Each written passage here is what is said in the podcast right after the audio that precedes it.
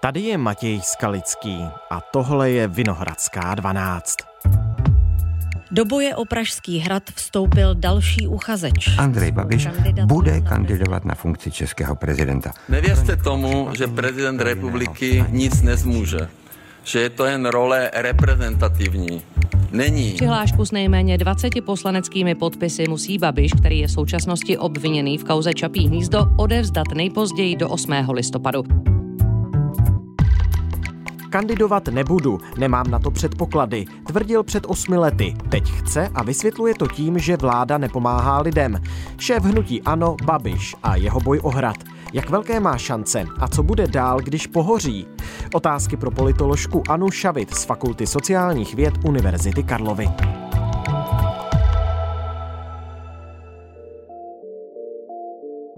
Dnes je úterý 1. listopadu.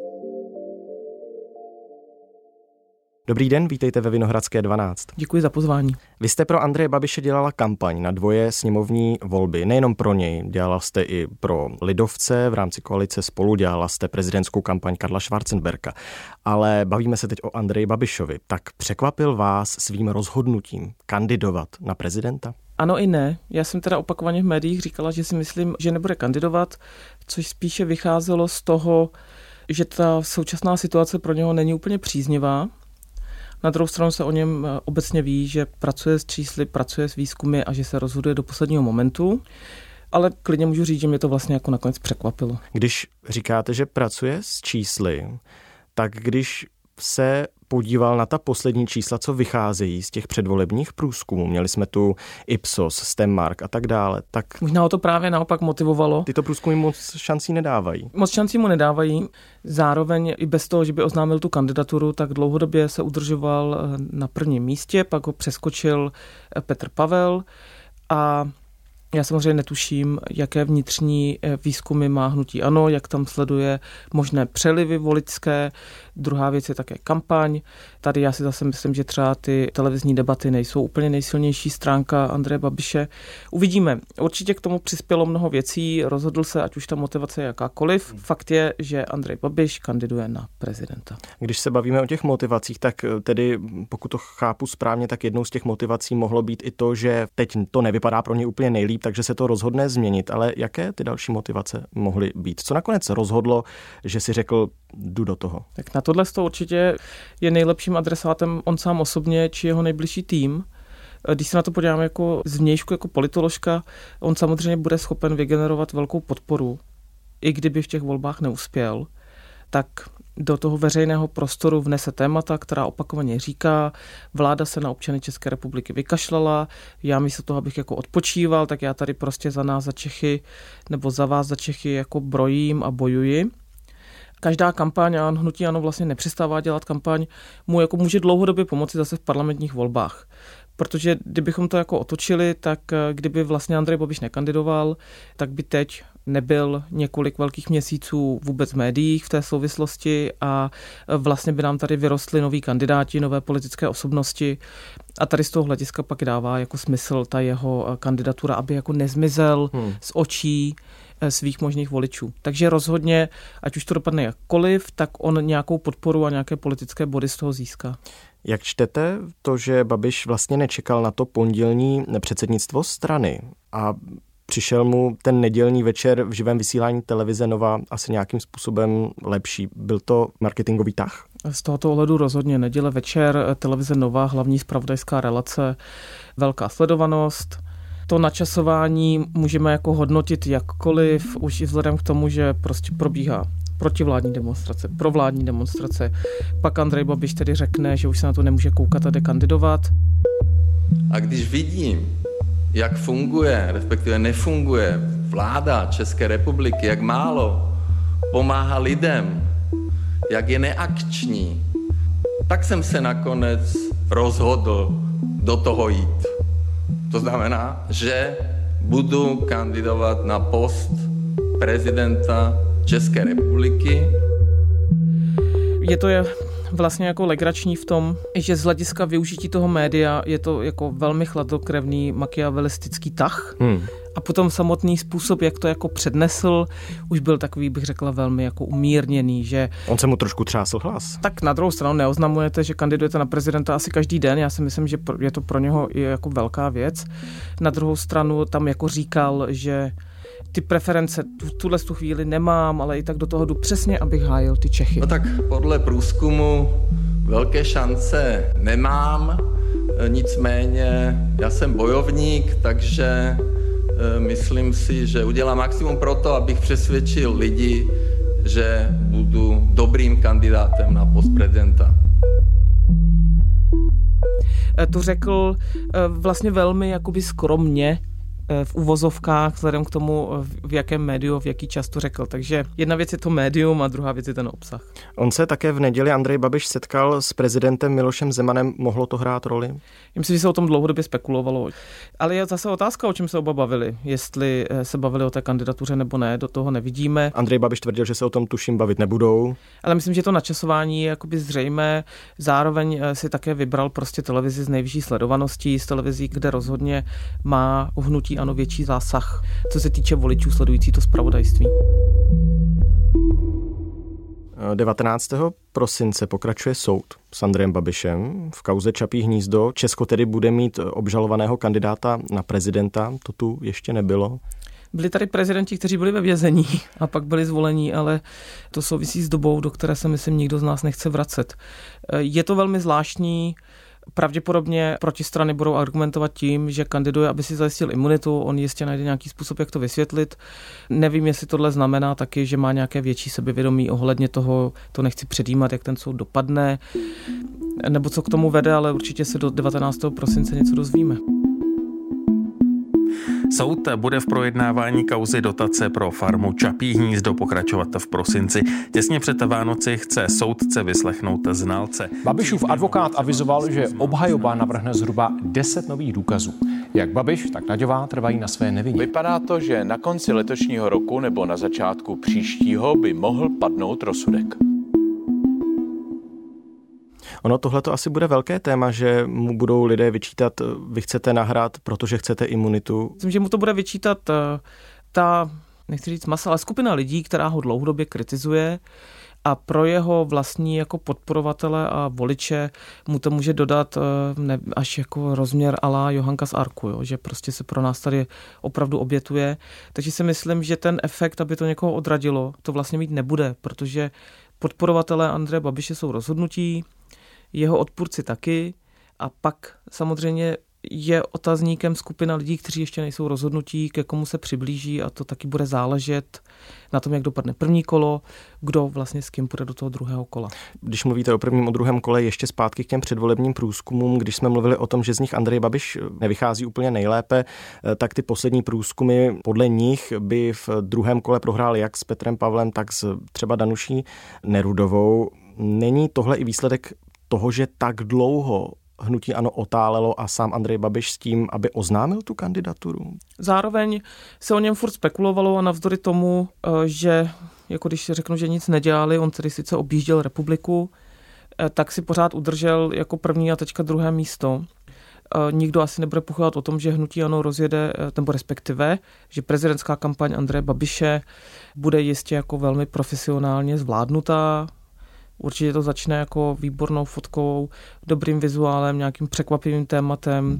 K té dlouhodobě negativní kampani vedené proti Petru Pavlovi se připojí určitě jako kampaň vedená proti Danuši Nerudové. Kolem generála ve výslužbě a kandidáta na prezidenta Petra Pavla začíná být dusno. Deníku právo se totiž ozval jeho bývalý spolužák a tvrdí, že Pavel o své minulosti neříká úplně všechno. Bývalý generál prý nestudoval na vojenského diplomata, ale připravoval se na kariéru špiona. Podle politologů ale v bitvě o hrad začíná přituhovat a taková svědectví v dalších týdnech nebudou ničím neobvyklým. Ta kampaň zintenzivní, Není už na ní tolik času, máme jako listopad půlku prosince. A ono se to taky hodně jako promění v tuhle tu chvíli, kdy je najednou jasné, kdo kandiduje, takže uvidíme, co se stane s těmi dalšími jako průzkumy. Tenhle ten průzkum, který mu nedával jako šanci vlastně v tom prvním a rozhodně ne ve druhém kole, jako ta čísla se prostě mohou měnit a druhé kolo bude velmi zajímavé přesně, pokud Andrej Babiš postupí do druhého kola a kdybychom tedy uvažovali v tom trouhelníku eh, Nerudová, Pavel, Babiš, tak eh, je to strašně zajímavé, kam se ty hlasy budou přelívat. Pardon, jestli jsem správně odezřel z toho, co jste říkala, tak ta negativní kampaň proti Petru Pavlovi, vymyslíte, že jde z tábora Andreje Babiše? Eh, pokud doposud nešla, tak, tak určitě půjde. tak půjde. Takže si myslíte, že Andrej Babiš vsadí na konfrontační, možná až agresivní styl kampaně? Jako u té negativní kampaně je potřeba, je dobrý chápat, že vy na jednu stranu kritizujete nějaké oponenty, je to běžný nástroj a ve stejnou chvíli ale máte pozitivní sdělení pro své voliče. To znamená, že Andrej Babiš může mluvit k těm, kteří se cítí podreprezentovaní a v jiných kanálech, eh, nebo respektive, ať to nezní tak pejorativně, ale například na sociálních médiích nebo jiným způsobem se může objevovat ta kritika Petra Pavla či pravděpodobně v závěsu Danuše Nerudové. Mm-hmm. Ale jako vždycky, když děláte negativní kampaň, tak na jednu stranu musíte mít i tu pozitivní nabídku pro své podporovatele. A není možná prostor právě těch televizních debat, kde tohle odargumentovat? Není to tak, že by celá republika nebo milion lidí, když to má velkou sledovanost, sedl a díval se na tu debatu od začátku do konce. Vždycky se tam měří vlastně, v, jako v jaký moment to sleduje tolik a tolik lidí, ale velkou roli bude mít, co bude pro určitou skupinu v médiích, co o tom řeknou televize, co se o tom objeví na Twitteru. To znamená, že vlastně ta samotná debata bude prostě rezonovat v těch dalších dnech mm-hmm. a jak to budete interpretovat. Stejně tak premiér Petr Fiala dá vyjádření na Twitter, vlastně okomentoval tu kandidaturu Andreje Babiše. Vyjádření Petra Fialy na Twitteru 30. října 2022. Rozhodnutí Andreje Babiše kandidovat na prezidenta republiky mne nijak nepřekvapilo.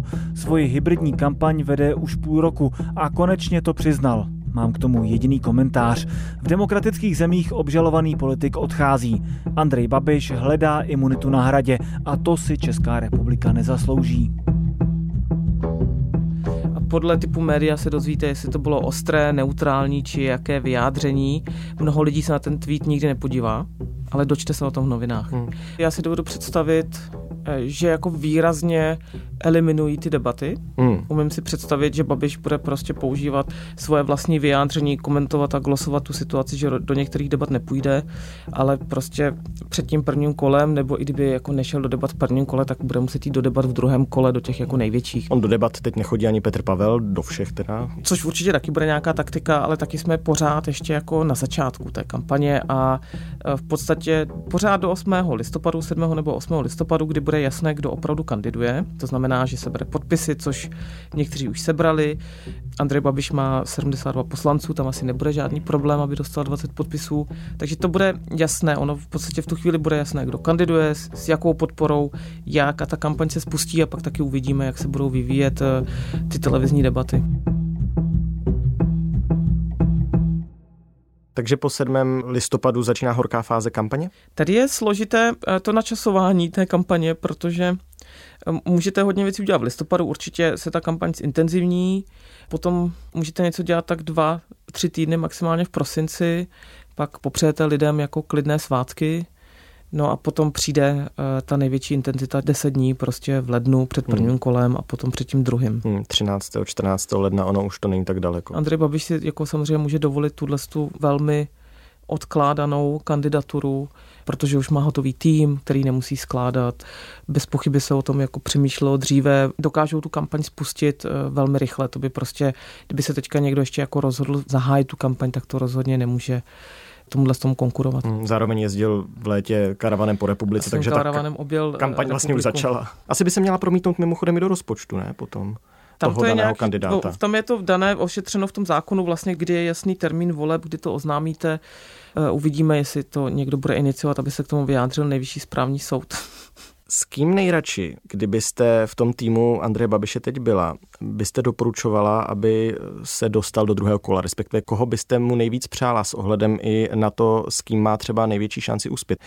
Zaznamenal jsem na sociálních sítích takové jedno téma, že kdyby to byl Petr Pavel, tak tím třeba odpadne ta velká otázka před listopadové minulosti obou dvou. Já se na to podívám trochu jinak, jo. v tom týmu nejsem. Tady je samozřejmě jakoby ohromná diskuze o tom, jak se ta kampaň bude vyvíjet, když si vlastně představíte, že proti sobě půjdou dva muži, šedesátníci, oba s nějakým způsobem, s nějakou minulostí a o čem by vlastně ta debata byla. jako o minulosti, o budoucnosti, kam půjdeme. Podle mě tenhle ten scénář eh, Babiš versus Petr Pavel vlastně dává šance jako oběma. Hmm. A v tu chvíli, jedna věc je, jak ty průzkumy vypadaly, než to opravdu Babiš jako prohlásil, protože v tu chvíli celou tu kampaň do toho bude faktor Danuše Nerudové, která úplně jako logicky bude představovat pro mnohé budoucnost. Jako nová témata, nový směr země. Nevíme, jako jestli se objeví něco z její minulosti, ale pravděpodobně se neobjeví z její minulosti to, že by byla agentka nebo členka vojenské rozvědky. V tomhle tom ohledu jako mnoho lidí může být zcela jako otráveno tím a odejít od generála prostě směrem k Danoši Nerudové, protože jim to bude připadat jako zajímavější, že to je jako jiná debata. Takže tohle je velký úkol vlastně jako pro tým generál Pavla nenechat se zatáhnout do té debaty o minulosti. Mm-hmm. A u té Danuše Nerudové by hrály roli hlavně ta témata nebo i ten faktor žena prezidentka? To, že to je žena, nelze ignorovat, to je jasně daná věc, že to je v českém prostředí nové, jako je normální a běžné, v celém světě jsou ženy v, v politice. Určitě ano. to bude vnímáno jinak. To je zase a v některém ohledu, a myslím, že se to tady bude výrazně lámat u věkových skupin, to může být pozitivní a v některém případě si umím představit o určité věkové skupiny, to může být problém a potom eh, to může být v jejím případě jako negativní faktor. Já osobně nemám ráda to srovnání se Zuzanou Čaputovou, která se tady nabízí. Mm, tu nálepku dostává. Tu nálepku dostávala. Pak to jako mm. se jim dařilo to trochu eliminovat tomu týmu, určitě se to vrátí. Umím si představit, že to taky bude používat například jako tým Babiše, uvidíme. Na druhou stranu chci jenom upozornit, že Zuzana Čaputová, když kandidovala na Slovensku, tak to bylo jako pro mnohé velmi překvapivé, šel proti ní kariérní jako diplomat, politik a mnoho lidí prostě argumentovalo tím, že Slovensko nezvolí jako rozvedenou političku a tak dále a ženu a že nezíská hlasy katoliků a ukázalo se to, že to dopadlo úplně jinak. Takže ano, Danuše Nerudová je žena, pojďme si to otevřeně říct a přiznat. Ženy dostávají v politice jiné dotazy, ale myslím si, že stejně tak, jak to může být jako nevýhoda, tak to může být výhoda, že nakonec se bude hodnotit, eh, doufíme, ten obsah. Já myslím, že její v tuhle největší výhoda je opravdu eh, to je úplně jednoduchý zarámování minulost versus budoucnost. Oni můžou velmi dobře pracovat s tím tématem jako něčeho nového. Pojďme už se jako o té minulosti, pojďme se o ní jako bavit, ale v souvislosti s historií a podívejme se jako na to, kde může být Česko jako moderní země. Když jsme byli u těch nálepek, tak eh, u pana Pavla se zase používá nálepka, a teď si myslím, že abych to správně odcitoval, to používá Robert Čásenský z magazínu Reporter, takové to řídit stát jako firmu, tak u Petra Pavla řídit stát jako rotu. To je legrační, já osobně se musím přiznat, to je jako čistě osobní pocit, že ten, ten jeho slogan eh, jako obnovit řád nebo pořádek, nebo jak to přesně je, je, je vyvolává v mém případě jako otázku, o jaké době to mluvíme. Jo. Budu nezávislým prezidentem. Jen tak budu moct dohlédnout na dodržování pravidel a pořádku. A myslím si, že to je vlastně jako úplně dobře chápu, že to je slogan, který fungoval v souvislosti s ním, když se to testovalo.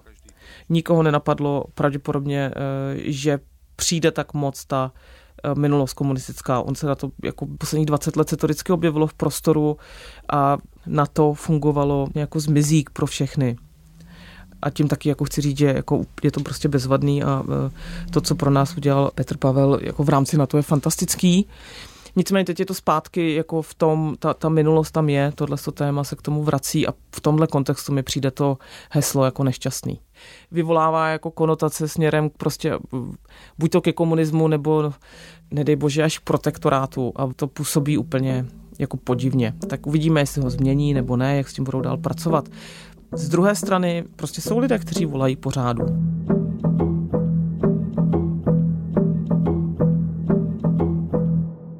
Zpátky k Andreji Babišovi. Co když se nakonec skutečně stane prezidentem? Co to bude znamenat pro jeho hnutí ANO? Já myslím, že je ta větší otázka, co by to znamenalo pro Českou republiku, co by to znamenalo pro uh, přesně jako otázky související s případnou imunitou, s, s rozsudkem, co by to znamenalo pro hnutí ANO, ohromnou pravděpodobně podporu, další nárůst nebo akceptaci, že tohle je daný řád.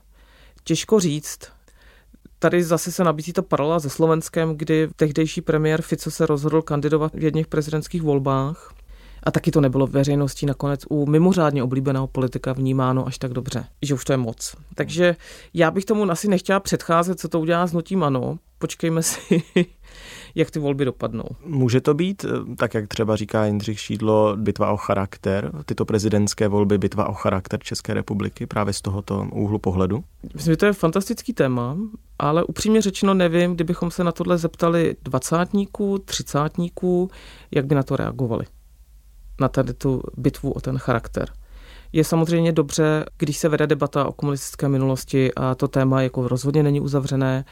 Je ostatně vidět, že například se otevírají teprve některá témata s odsunem Němců, jako s holokaustem, s dalšími věcmi v naší historii. Akorát si myslím, že bychom klidně tato ta témata mohli otevírat a vést jako v zemi, která má západní orientaci, kde se investuje do vzdělávání stabilním prostě členů NATO a e, dobré jako fungující zemi v Evropské unii. Já ty výsledky ještě jednou předskočím s dovolením a zeptám se, když Babiš by nevyhrál, tak eh, bude se znovu eh, snažit stát premiérem? Já myslím, že určitě.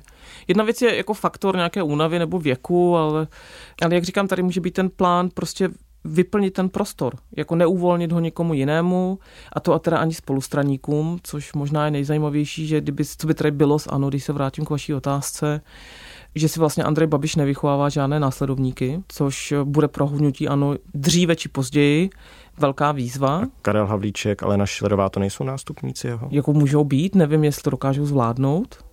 Takže tohle je jako samozřejmě velká věc, kdo by vlastně tam byl místo něho. Tak uvidíme. Moc krát díky, že jsme se o tom tady společně mohli bavit. Já taky děkuji. Tohle už je všechno z Vinohradské 12, z pravodajského podcastu Českého rozhlasu. Dnes s Anou Šavit, politoložkou Fakulty sociálních věd Univerzity Karlovy a také někdejší členkou týmů, které chystali prezidentskou kampaň Karla Schwarzenberka a také dvě kampaně hnutí ANO před sněmovními volbami této epizodě jsme citovali průzkum agentury Ipsos pro podcast Insider ze 7. až 12. října 2022 a průzkum agentury STEMmark pro deník N, provedený od 27. září do 3. října letošního roku. Naslyšenou zítra.